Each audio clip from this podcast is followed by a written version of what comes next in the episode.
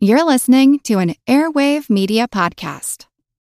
Mom deserves the best, and there's no better place to shop for Mother's Day than Whole Foods Market. They're your destination for unbeatable savings, from premium gifts to show-stopping flowers and irresistible desserts. Start by saving 33% with Prime on all body care and candles. Then get a 15-stem bunch of tulips for just $9.99 each with Prime. Round out Mom's menu with festive rosé, irresistible berry chantilly cake, and more special treats. Come celebrate Mother's Day at Whole Foods Market. If you're struggling to lose weight, you've probably heard about weight loss medications like Wegovy or Zepbound, and you might be wondering if they're right for you.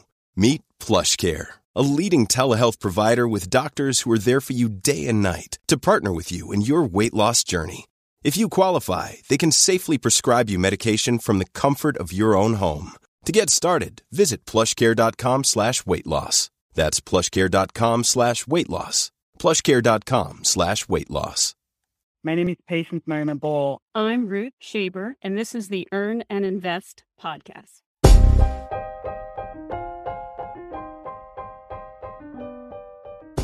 I grew up with a unique sense of privilege, no question, but in part in a fairly unrecognizable way. My father died unexpectedly when I was seven, leaving my mom as the sole emotional and financial bulwark of the family. My mother, at the time finishing her MBA from Kellogg Business School, took a job as a CPA at a Big Five accounting firm and went on to have a strikingly successful career, first in corporate America and then running her own business. Thus, for me, through my medical education and career, it felt natural to find female role models residents, attending physicians, teachers. I married a woman just prior to her entry into corporate America onto a team that was mostly run by women, and now the whole entity has a woman at its helm. I certainly believe the gender diversity I experienced early in life has enhanced my career, my wealth, and my life in unmeasurable ways. But like I said, I was privileged.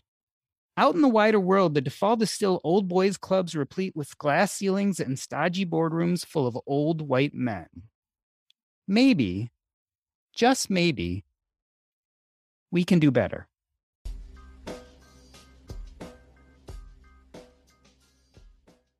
Patience Marime Ball was Principal Investment Officer and Global Head of Banking on Women at the International Finance Corporation. She is the founder and CEO of Women of the World Endowment, an investment nonprofit focused on centralizing women as economic, environmental, and social change makers while delivering market rate, risk adjusted returns and impact at scale. Patience holds a JD from Pritzker School of Law and an MBA from Kellogg at Northwestern University. Ruth Shaber is the founder and president of the Tara Health Foundation, which promotes health, well being, and opportunity for women and girls through innovative, evidence informed programs.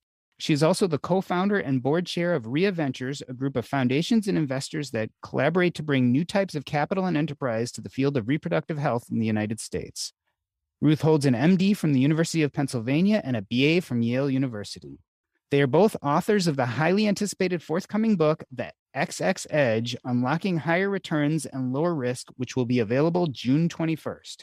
Patience and Ruth, welcome to Earn and Invest. Patience, I want to start with you. At the outside of the book, you point to a quote from Christine Lagarde. He was the head of the International Monetary Fund during the 2008 financial crisis. If it had been Lehman Sisters rather than Lehman Brothers, the world might well look a lot different today is the XX Edge arguing that women make better entrepreneurs, investors, and leaders? Or is it more a question of diversity in general that's beneficial? Thank you very much, Dr. G, for having us on your podcast. We've listened some and they're awesome, and we're hoping that this one will be equally awesome. The question about what Christine Lagarde said, so that was right after the 2008 financial crisis for me, when she said if it had been Lehman Sisters, things might have been different, I thought to myself, what if it had been Lehman Sisters and brothers? So to, so to your question, it is about gender diversity. What we know is that gender diverse teams outperform peer non-diverse teams. And that's what the book is about, really talking about what happens when women are in decision-making rooms, in innovation labs, and in asset allocation rooms that that you are ultimately going to get lower risk and higher performance. Ruth, a quote from the beginning of the book The field of gender focused investing is about to be flipped. Traditionally, the field has prioritized how finance can improve the lives of women and girls and thereby lift families and communities. Consider a different paradigm, one with women at the center of investing as agents and actors, not just as beneficiaries. Ruth, why is now the time for that flip and why hasn't it happened before? Well, I'm not sure why it hasn't happened before, but Doc, thank you so much for having us here and giving us the opportunity to talk about our book, The XX Edge. The Patience and I have been both working in this space for quite a while. And what we've seen is traditionally finance has been used as a tool to improve outcomes for women and girls around the world. And if you think about things like microfinance or, or other areas where bringing more capital to women in their communities has been a tool to lift them up out of poverty, improve outcomes. But what we've learned from many of those mini experiments and from what we're seeing across all asset classes is that, in fact, when women are at the center of the financial decision making, not just in microfinance, but in public equity as CEOs, as asset allocators with big financial institutions or heads of funds, whether it's venture capital or hedge funds, um, that the returns are better for everybody. And that when you have gender diversity, you bring all of the talent to bear to make the best decisions. So it's not it, it, flipping the paradigm means it's not finance is not a tool to improve the lives of women who may be in need of that improvement, but in fact, when women are in the center of the financial decision making, it improves outcomes for everybody both financial and social outcome. Patience, can you describe when you yourself made that mindset flip? So, certainly a lot of people start in the place where like we need gender equity we need it in the workplace we need it into business etc can you remember when it dawned on you that not only would it be good for us as women but actually it would be good for everybody if we had a more diversified leadership in business and, and maybe even in the world I spent most of my career working in investments, and in most in most rooms that I was in, in early in, in, in my career, it felt lonesome. I was one of few women, and certainly I was one of few people of color, few women of color. I started my, my career in infrastructure investing. You know, that doesn't have very many women around it. And then in restructuring, so special operations where you're restructuring non-performing assets, and that doesn't have very many w- women either finally, I, I worked in financial markets, investing in financial institutions around the world, but also private equity and venture, venture capital. And I traveled all over the world. And one of the things that I noted was, was that in most of those communities and those meeting rooms, I it, it I was one of a few women. However, whenever I was driving and traveling in all of these places, I realized that there were women businesses that employed a whole lot of people that I would see on my way to and from specific airports in whatever country I was traveling to. But I'd never really, to be honest, thought about the access to capital for those women run businesses. And it wasn't until 2008 when we had the subprime financial crisis. And I started really interrogating what the investment strategy at the, the World Bank, the IFC, which is the private sector arm of the World Bank, where I worked, beyond our book, our investment book that was directed at microfinance, there really wasn't much else. And we had done incredible, innovative in financial engineering in the climate space. We, we had done that. We had issued green bonds, etc. But I, I realized that there was an opportunity that was female that we we as an institution that had all these levers to change, we're just not leveraging. And there was a moment after 2008 when we looked at the performance of companies that were managed by gender diverse teams, how they were performing through the crisis, whether it was the relative stability of the stock market, sorry, stock prices, whether it was stability of their earnings, whether it was how they were weathering the storm and emerging from the storm a little quicker than peers. And all of it is relative. I noted one thing gender diverse teams in the C suite, in the leadership, and at the board level was making a difference. And so I took a step back and realized there is something here. There is value that the world is leaving at the table And as we emerged from that crisis of 2008, there was an opportunity to do things differently, to bring in the full talent, sort of emerge into a full potential paradigm where women would be equally at the table to bring about the change that we all wanted to see. And the reality is, you know, Lehman Brothers alone, sort of this male way of doing things hadn't served us well. And it was an opportunity to do things differently. So that was my aha moment. I haven't looked back. We're going to talk in a moment about how the gender diverse teams can make such a difference. But Ruth, first, I want to talk about your history. You, like I, grew up in medicine. You're an obstetrician gynecologist. You were at Kaiser Permanente from 1990 to 2012. The interesting thing about the book, The XX Edge, is we're not really just talking about business and entrepreneurship. We're talking about healthcare. We're talking about politics and leadership in general. Tell me about growing up as a physician. Did you feel the same gender disparities there as we look traditionally at in entrepreneurship today in business? Well, Doc, I had the privilege of having a wonderful career in medicine at, at Kaiser Permanente. And Kaiser is known to be extremely diverse, both in gender and in many different ways, a very diverse community, very diverse leadership. But I still noticed that as a physician, there were equal numbers of men and women in the rank and file, and even at the sort of mid manager level. But as you got higher up, especially in the C suite, that the number of women dropped off.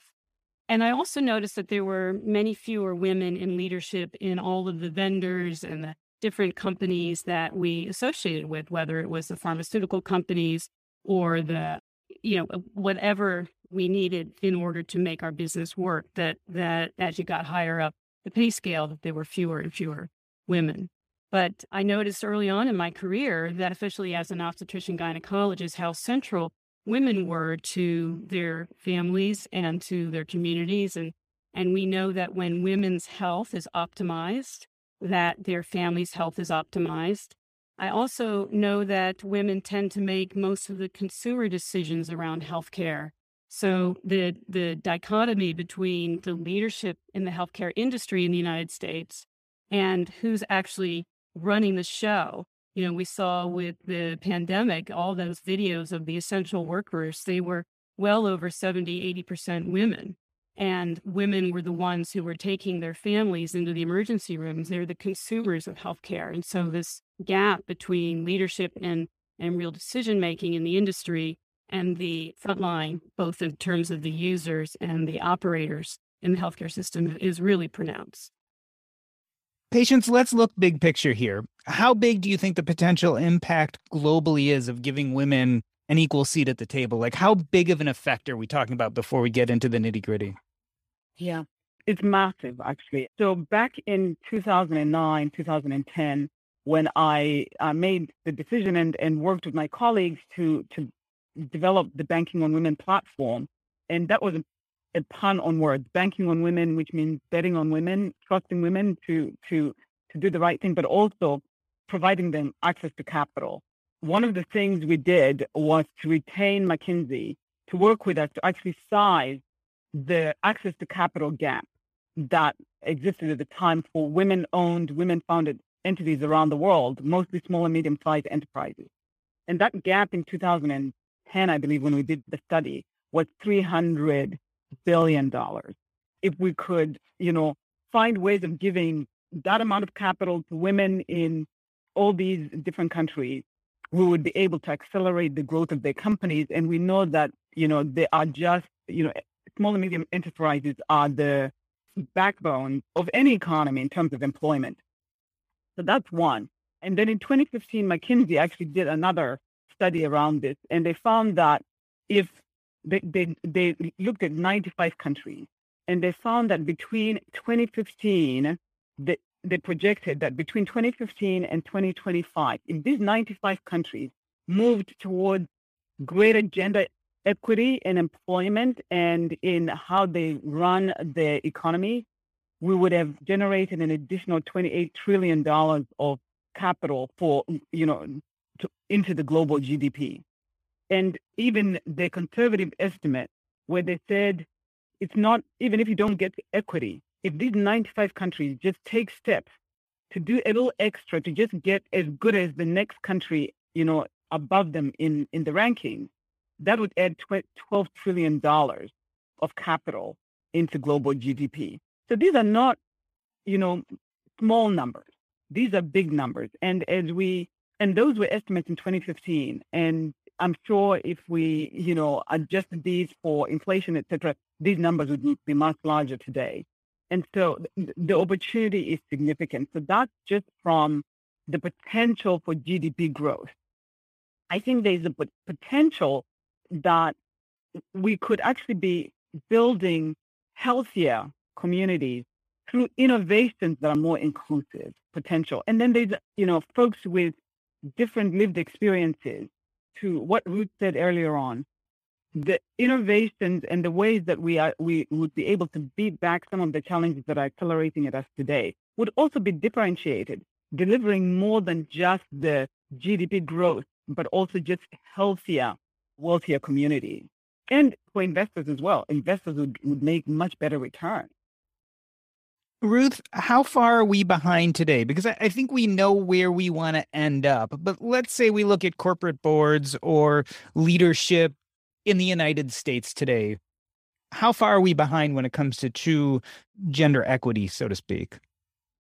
Well, there's many different facets of, of gender equity. There's certainly just, I mean, think mm, I think Patience and my favorite statistic is the amount of dollars that are being directed by men versus women, and particularly white men. So 97.7% of capital in the world is decided upon, deployed by men. Hmm. So if you, you can look at all kinds of other statistics where the balance is way skewed. The number of CEOs in Fortune 500 companies, I think, is 41 at the, the most recent statistics.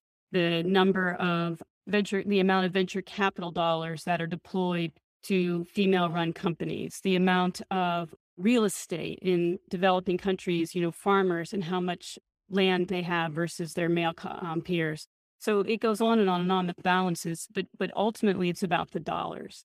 And if women are making less than three percent of the capital allocation decisions in the world, there's huge opportunity for equity. And certainly when you look at things like pay equity, leadership equity, responsibilities, benefits, the amount of hours that women work in the home versus men, how the care economy needs to be built out to allow women to be productive in the workplace and not distracted. There's many, many, many opportunities. It's all a question of what what metric you want to look at, but but ultimately we can make some inroads towards the absolute amount of dollars that are being deployed by women, I think that would that would really start tipping in the right direction. And Dr. G, you asked about the context. Why now? Why is this equity important in this moment? I think you know to the point that we we discussed earlier. 2008 was a point in in time that we thought you know we can definitely do better and differently. The changes have not been step have not been have been marginal. They've not been massive step changes. 2020 and 2021 have been that other big moment when we all, when the whole world stopped and we almost all sort of experienced similar context, no matter where you were from. And the visual of 2020 and 2021, the, you know, those care workers were the wall between, you know, us and more debt. The whip female scientists who made it possible, whether it was the discovery of CRISPR or mRNA or the creation of the vaccines, a lot of females who had been who had had limited access to capital during their careers, who were in those labs creating those vaccines, whether it was you know the care economy and men finally eh, staying at home as well and realizing that you know juggling your work and providing care, whether it's to your young children or or elderly parents, is is not easy.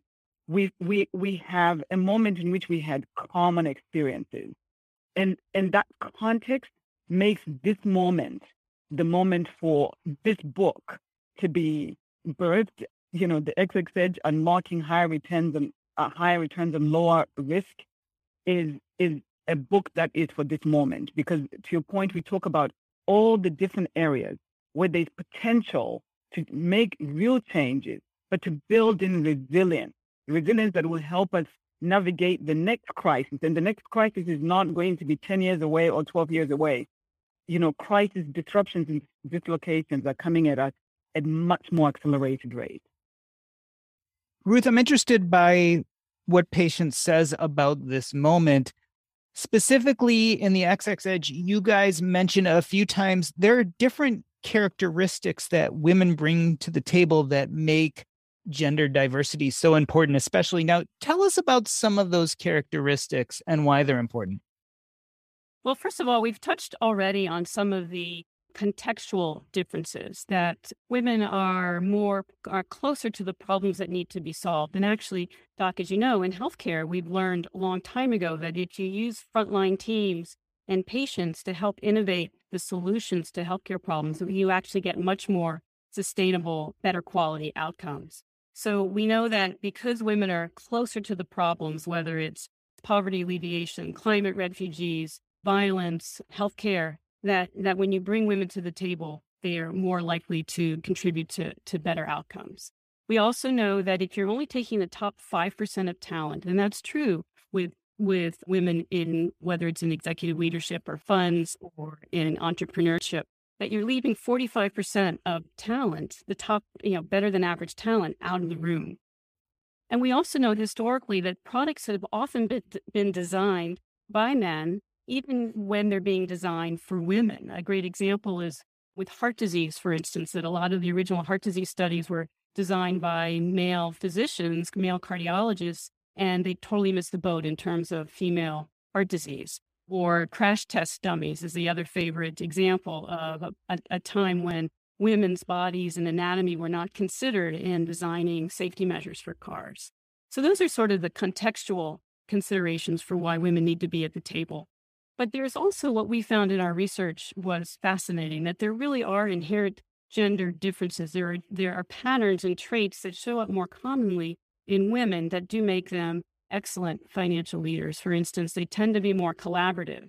And we saw that with, for instance, vaccine development, how quickly it went and how much how much collaboration there was across different companies that were working on technologies.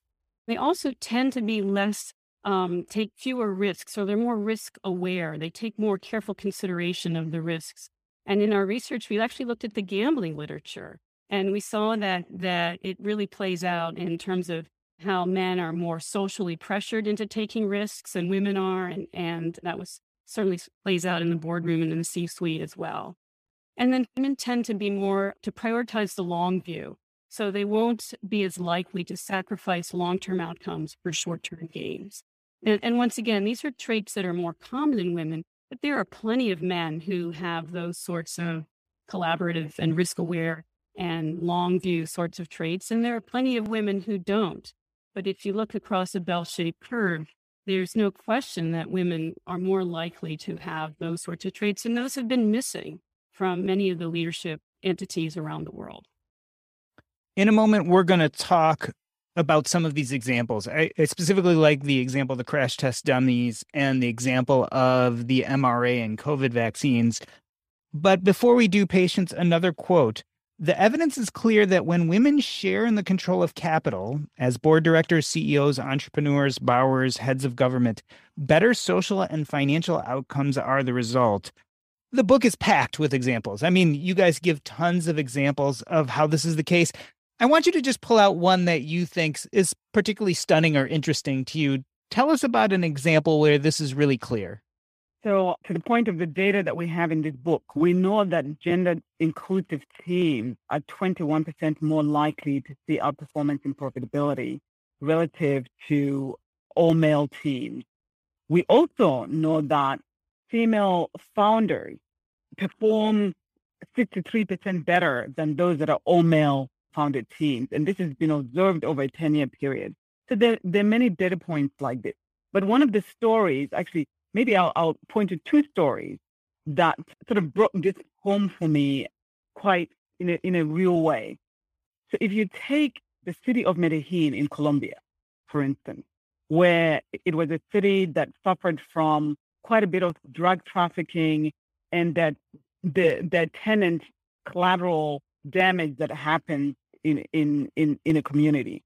Medellin has been transformed to one of the smart cities. And when you talk to people who, who look at how cities, how a city could actually be transformed over a relatively short period of time, uh, Medellin is one of those examples.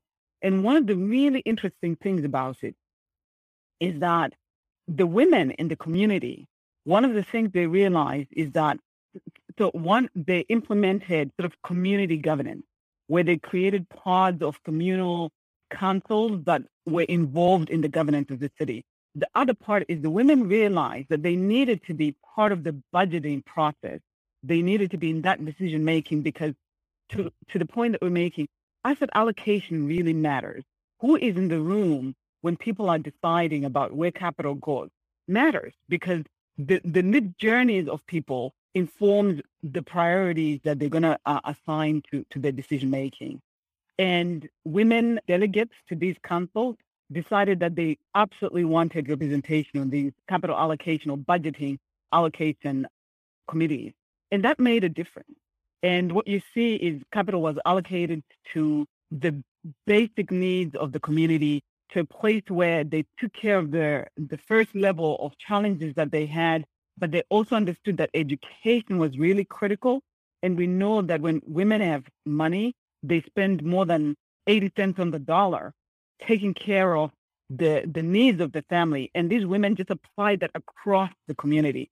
So education, healthcare, creating safe, a safe environment like city lighting and, and so on for the community. And over time, that actually resulted in a healthier and wealthier community. Another example that I like is one from Mozambique, where the women, the young girls, sort of were experiencing harassment and feelings of being unsafe in certain parts of the city. And they decided to start taking pictures and mapping the zones in their city where they felt unsafe and, you know, started sharing these. And then this mapping actually ended up becoming part of city planning where everybody ended up benefiting because you know more lighting was provided the the areas that were considered unsafe infrastructure was put in to act, actually make them safer. And th- that brings about you know all kinds of knock-on positive impact because you know it's not just the women who are going to feel safer which which means they will move freely which means they can take jobs in areas that they may not have wanted to take jobs because of feeling unsafe going to and from those those locations. It is a knock-on effect that everybody in the community benefits because they also feel safer. And and when women are making more money, there is a, a growth of the pie, of the economic pie, and and and and and so the, the the benefits just stack on all the way to the growth in GDP. And so those are some of the examples I really liked. And there's so many examples in this book.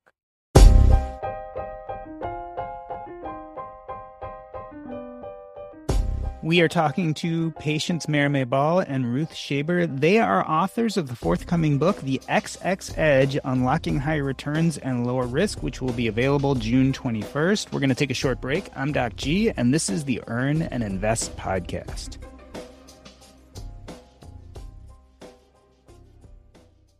This episode is brought to you by Range Rover Sport.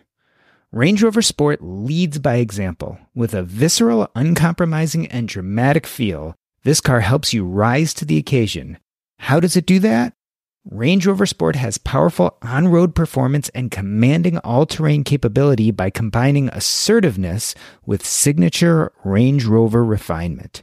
This is the car that redefines sporting luxury. The new Range Rover Sport features advanced cabin technologies such as active noise cancellation and cabin air purification, purposeful cockpit like driving position, and award winning Pivi Pro infotainment is at the heart of the experience and provides intuitive control of the vehicle systems. Design your Range Rover Sport at LandRoverUSA.com.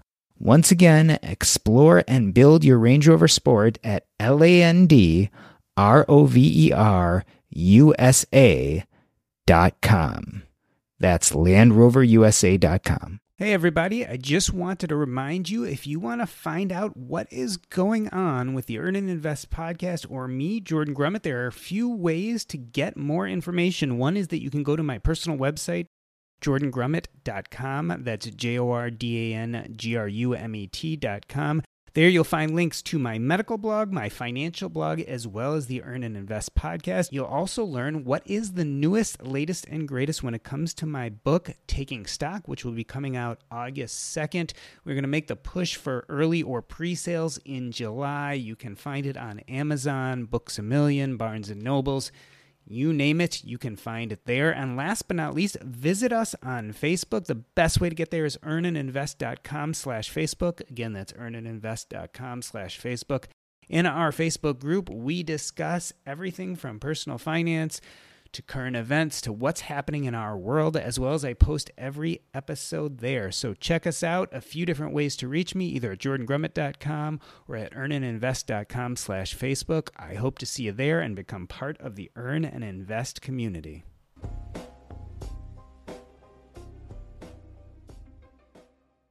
Let me reintroduce you. We are talking to Patience Marime-Ball and Ruth Shaber. They are the authors of the XX Edge Unlocking High Returns and Lower Risk. I want to talk, Ruth, about the crash test dummies. You point to the fact that when products and services are developed without women at the table, people are harmed and money is lost. Tell us about that debacle and how it demonstrates how gender diversity in the creation of products can be beneficial. Sure. Thanks for the opportunity, Doc. It's really a, this is an important story because it's safety and it's business. So the brilliant decision was made that we need to actually find out what happens to people when they ride in cars and there's a crash. And some of the original scientists actually experimented on themselves, or they're probably on their graduate students. And the decision was made to actually manufacture dummies. And, and I think they were probably also animal studies that were done. And but the probably largely as a cost cutting measure, the the original crash test dummies were actually just the average male size and shape, and there was very little mention of well, what about women's anatomy? What about pregnant women's anatomy? What about larger men or women? So so it was this prototype, and whether it was seatbelts or airbags, they were really designed with the safety of that prototype average size man as the example. And I think we all know that there were ramifications of this because in the early airbags, for instance, that the smaller people, male or female, where they weren't, their heads weren't above the dashboard, when the airbag was deployed, they were uh, dramatically injured. That's why we have that off button now that where you can turn the passenger seat airbag off because you know people get have died early on and they had to rework the safety systems for airbags in order to accommodate different size people and certainly women. It's also true for instance for safety belts for pregnant women that no consideration was taken around how pregnant women put a seatbelt around their their developing bellies so having it was a great advancement to have this prototype human being to experiment on in a car. And, and it's tremendous how much safety measures we have now when we drive. But if from the start, if consideration had been made for the different anatomy, women's anatomy in terms of how they respond to whiplash, for instance, and, and their cervical spines are different, where their center of gravity is, just their general body mass. So if those things had been brought to the table from the beginning, there's no question that lives would have been saved. And also quite a bit of money would have been saved because I think the car industry had to rework these problems and, and develop workarounds and and redevelop their, their safety measures once it was realized that this, this mistake had been made. Patience, let's talk about COVID 19. One of the most dramatic scientific discoveries of certainly the last hundred years is the quick rollout of the vaccines for COVID. Talk about how gender diversity and leadership, specifically female leadership, played a role in this quick rollout. Yeah, so this is one where we all are still living in that sense of appreciation for what happened, right? two days ago, I had folks over for dinner, and we're still relearning how to actually have folks over for dinner in an enclosed environment. But all of it is possible because of vaccines. And so the, the, the history of how we got to a place where vaccines were rolled out so quickly starts, you know, in, in so many different places. But one of them is the Genome Project. And you had a lot of men decide that they were going to study, it was sort of the trending thing, and a lot of male scientists were, were studying the genome. But there was this woman and a few other scientists, but Jennifer Doudna, who decided that one of the things that she wanted to study was RNA, sort of the, the less glamorous cousin of what was happening on the genome side. And that was less glamorous, which also meant, you know, less money was being directed to that. But her conviction was this is what she wanted to study. And along with that study, she and another doctor, a French doctor named Charpentier, were able to discover, to make the CRISPR discovery. And CRISPR allowed the ability to really isolate the the RNA's capability to be, you know, to be mapped to maybe genome uh, alteration or gene or alteration. And we have a doctor like Dr. Catalina uh, Karikó, who was also studying, studying RNA. She came in from an Eastern European country, went to work at the University of Pennsylvania, indicated that she wanted to study RNA, and really wasn't getting any money. This also comes to the lack of access to capital. So we have lack of access to capital for women who entrepreneurs. We also have lack of access to capital for women PIs. And this is well known. Less than 3% of capital that is grant capital goes to female PI. But she, she stuck with it. She went on to try and start a company based on her RNA work, and that didn't work out. It didn't, you know, it she wasn't able to get, uh, you know, capital to really build on that company. It, it took a man, a Canadian gentleman who start, who founded Moderna, who recognized, who read a paper, one of her papers, and decided to bring it in. So Charpentier and Doudna's work on CRISPR built was one of the building blocks for the RNA study, which then Dr. Karikó took over. Well, she didn't take over. It was one of the things that she did. And mRNA as a methodology for developing treatments or a way of sending in into our genes. I, am not a scientist, so I don't explain this very well you know, altering our genes to to be able to to fight back virus attacks, she was able to then build on that. Uh, and then fast forward to a time that you know COVID nineteen was in our lives, you had all this research of women who had been collaborating and working in spaces where they were not recognized, not getting access to capital, Yes, Dr. Jennifer Doudna and Charpentier had been recognized for CRISPR. They'd gotten an award for CRISPR, but you know, not very much else in terms of recognition and access to capital. But this was the foundation of what was needed for the vaccine.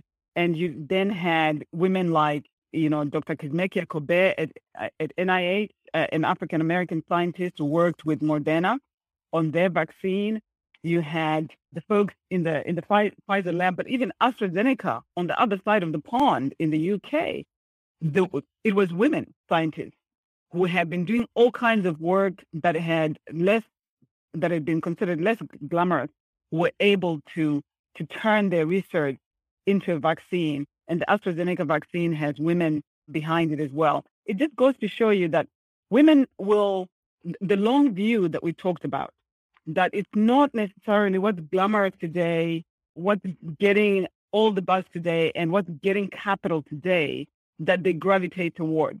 They will gravitate towards conviction, right? They were convinced that there was something in RNA, and they wanted to continue studying it regardless of the of the struggles of access to capital. And this is how we we end up in a place where I can have dinner in my home with friends who are coming from all over the, the place, and we, we have a world that's opening up again. So that's just a, a, a good example of what happens with sort of collaborative leadership, collab- collaborative innovation, and having the long view, understanding that this is not the sexy thing today, but it's an important thing to study. So, Ruth, we've talked about product development crash test dummies. We've talked about scientific research in COVID. Let's look at how gender diversity can have a large impact on what I feel are two incredibly big crises that we're facing today. Let's start with healthcare. How can gender diversity help better solve for some of our healthcare issues today? Well, it was really fun to write the book, The XX Edge, because it gave me an opportunity to fantasize about my personal vision for what the healthcare system in the United States should look like. And the US healthcare system is truly broken. We spend more money than any other country, and we have only mediocre outcomes. And true, if you have a lot of money and you can have access and privilege to maneuver in the system, you can get the best healthcare in the world. But that's a small percentage of Americans who actually have access to that, and most people not. And, you know, if you look around the world to other healthcare systems that are much more female in orientation, much more matriarchal orientation, they rely heavily on community health workers, for instance. And there's not so many overpopulation with, with specialists, no offense to my specialist colleagues, but they really have a much more of a community, family oriented approach to healthcare. They understand just intuitively the social determinants. They understand that if there's violence in a home, it doesn't matter whether they're giving prescriptions for the, the, the best drugs to fight anxiety or to, to combat other types of mental health disorders.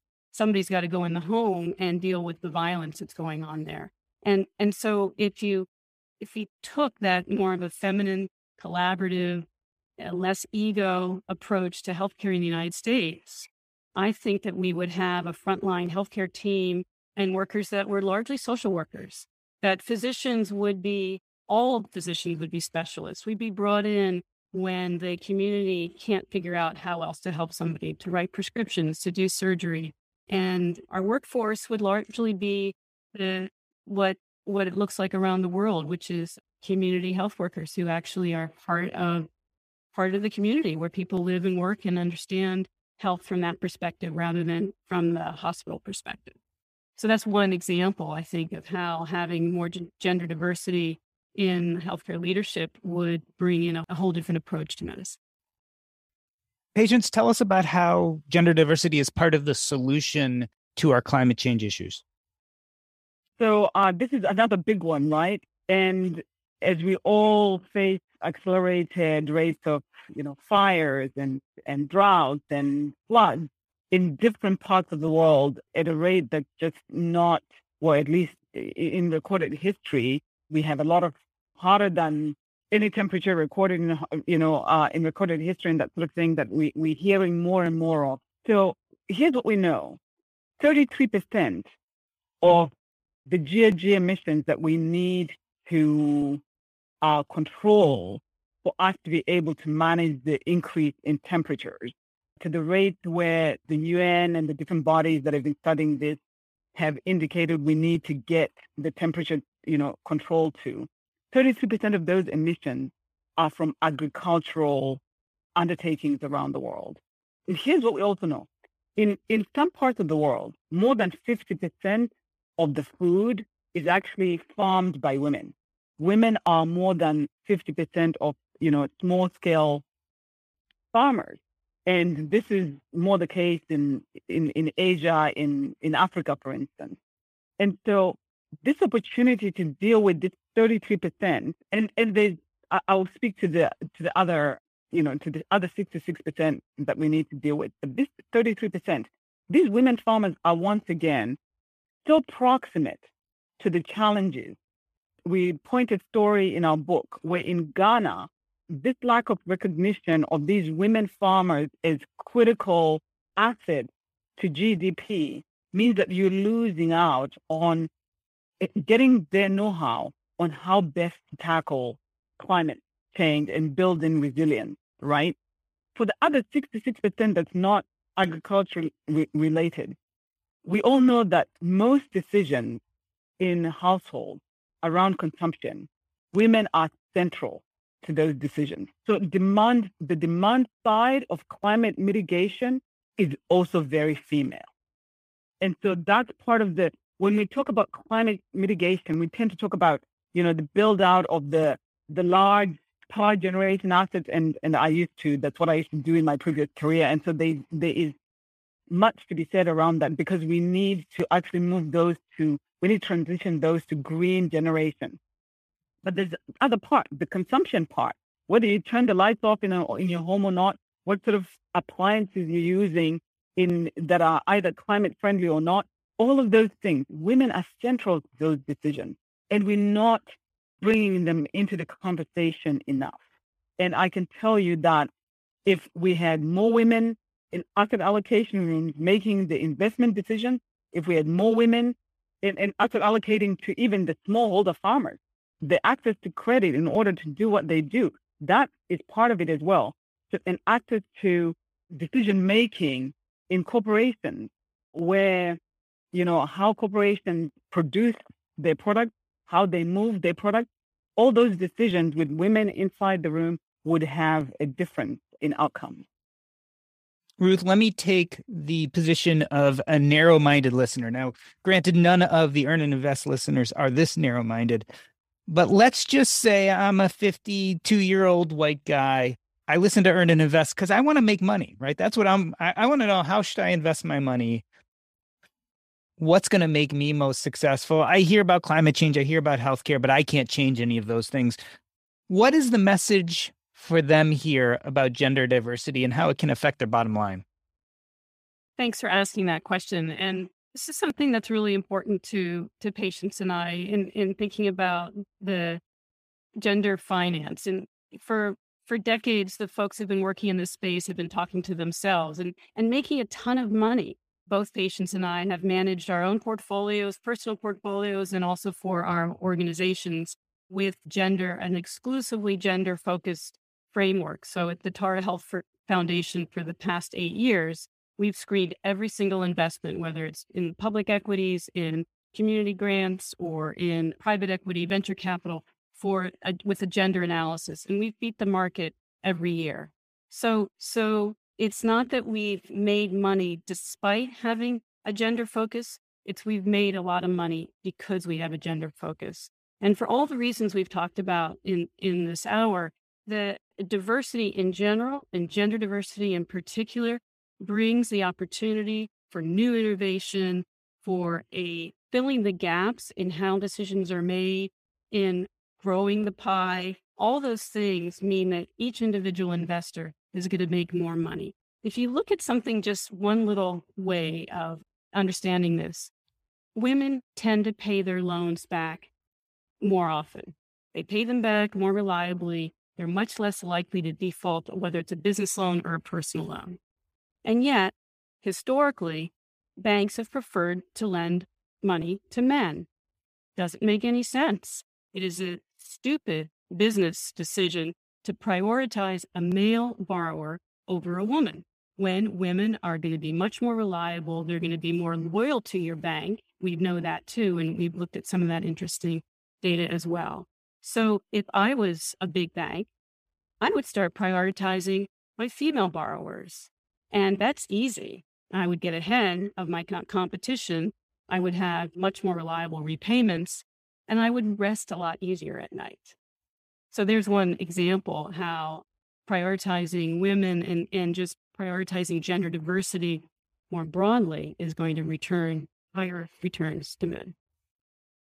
Patience, you go as far at the end of the book of discussing the eight imperatives for a winning portfolio.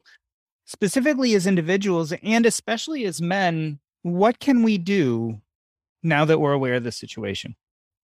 So, thank you very much. Because at the end of the day, it's the so what, right? It's the so what that counts. We've given you all this data. You are now convinced. And now, you know, what should you be doing? And to, to Ruth's point, it is really what Tara Health Foundation does, we do every single day, looking at when you make decisions that centralize the role of women, how does it improve your financial bottom line, but also impact outcomes? So, practical thing. If you are an asset owner and you are looking at who should be doing, who should be moving your capital, who do, should, should, should who should be your asset managers? I think you should at least look at whether there is gender diversity in that asset manager entity because you will get a differentiated portfolio. You will get a portfolio that has better safeguards around risk mitigation, and you will get over the long term a portfolio that does not prioritize short term gains, but really gives you good returns over time. So take a look at who is actually in the in the investment committee in the rooms that are making the decisions. You should listen to women more. I mean, that's just basic and simple, right? Partly because to the point that we made about women tend to be risk aware. They tend to research opportunities and, and traditionally it's been called women are risk averse. No, women are risk aware. And that makes it so that they are looking around the corners, doing their research. You want to, if they're talking, you want to probably stop talking over them and listen to them. Then when you look at the companies that you're investing in or in your single name security or, or your, your portfolio funds, whatever it is, do a, an, a quick audit. Look at, you know, who, who is the leadership? what, where are the women? Are they in the C-suite? Are they on, on the board? But go deeper and look at, is there pay equity in this organization? Because it's one thing to be, you know, attracted to, well, first of all, are there women across the ranks? So that it's not just at the top, top, but it's an organization that actually has diversity across the ranks and values that diversity and how a company shows that it values diversity is, are they paying all the employees equally? Are they providing benefit packages that allow their employees to thrive? You know, what sort of products are they putting out into the market? And then when it comes to where you buy, where you shop, if you live in a in a in a community with small business owners, be aware of, you know, where are you spending your dollars? Are you spending your dollars with small businesses in your community that are women owned or not? So these are all the things that you can do at a personal level, at an asset allocation level, and beyond.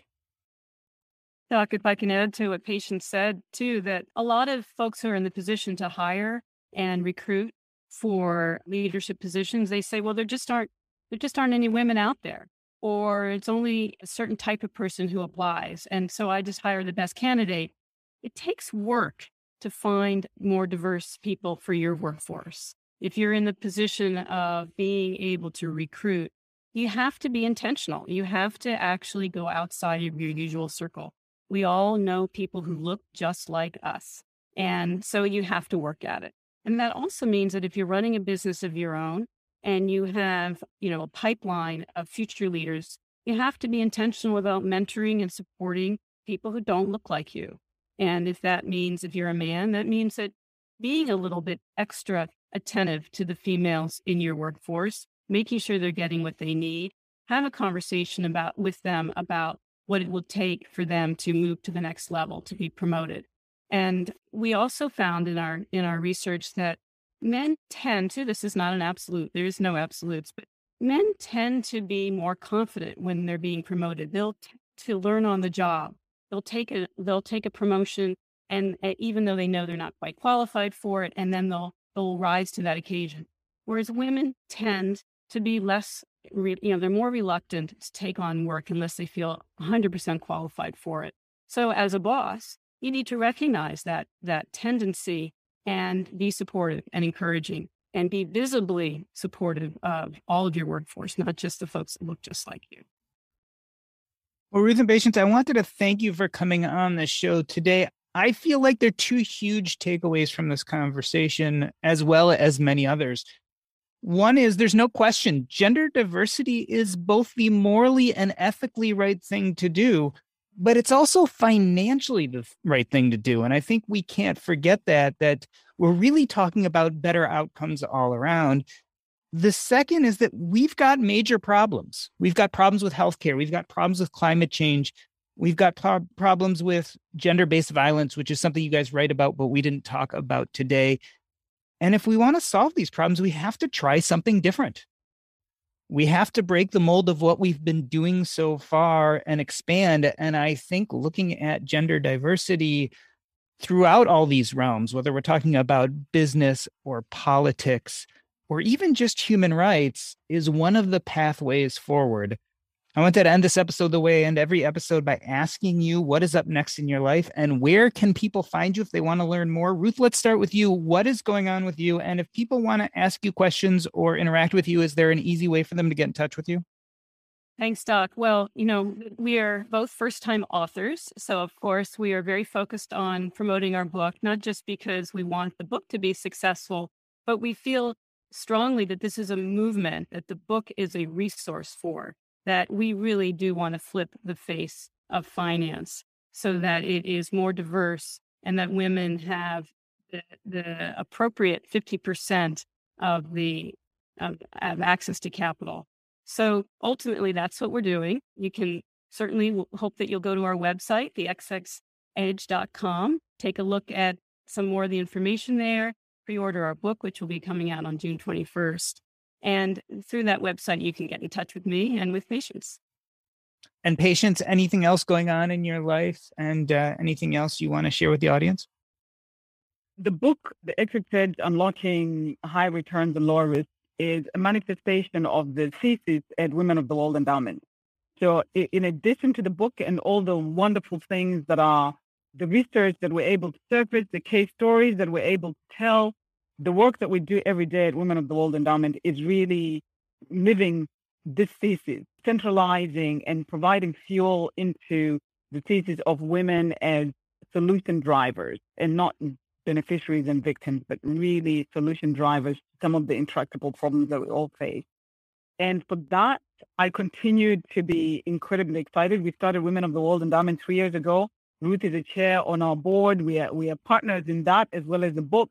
And so uh, and we, we're continuing to push and some of our investments prove out the thesis that, in fact, all of our investments, that you can invest with this thesis of centralizing women, whether it's in the strategy, in the in the team that you're selecting, in the products that you're investing into, and you will make, you know, strong financial returns. We we, we proving that out. And the website to find more information on the Women of the World Endowment is wowendowment.org. So that's W O W E N D O W M E N T dot org. And you can also find us on LinkedIn. But would love for as many people as possible to join the movement of changing the face of financial markets and changing the face of decision making in so many different rooms and innovation labs, etc. Because that's what the world needs to push back on some of the accelerating challenges. The book is The XX Edge Unlocking Higher Returns and Lower Risk. It will be available everywhere on June 21st. This has been the Earn and Invest podcast. On behalf of myself, Doc G, I wanted to thank Ruth Shaber and Patience Marime-Ball. That's a wrap.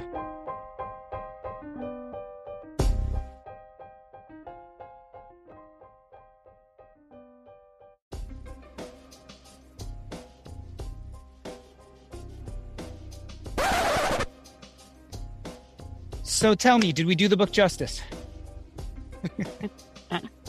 You're incredible. I hope every every podcast that we have is as good as this one. Um, to your point, the fact that you've read the book um, just really made the conversation one that was, you know, that went deep um, in in areas that we may not have time with other folks who are not well read, you know, who have not read the book. Um, so that's really appreciated. We truly appreciate you reading the book and asking us the questions that others. Oh, we lost you. we lost you for a second. Sorry. I hope that didn't happen. Speaking. Uh, it happened here and there, but I'll be able to. I'll be able to work around it. It'll be fine. Yeah, um, I echo to what patient said, Doc. I thought that um, you did a great job of um, asking great questions, and um, I think you really captured the. There, there wasn't a time when I said, "Well, I wish I, I hope they'll ask me this so that we can bring up a certain point." I, I don't think anything was left out. Um, I mean, of course, there's always more stories to tell. There's always more things to um, talk about. But um, you did a great job. Really appreciate yeah. it. Thank you. It, it's um, I will tell you, it it's it's challenging because there's a lot in that book um, in a good way, right? So there's a lot of detail.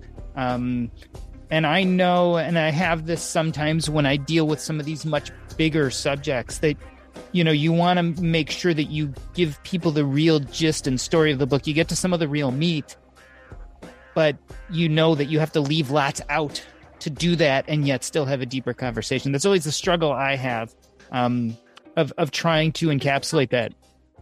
You gave us the opportunity to go into the details and the stories, but still come back up to the high levels. So that was great. And this is you know, we're new at this too, so this is great practice for us to um, appreciate it.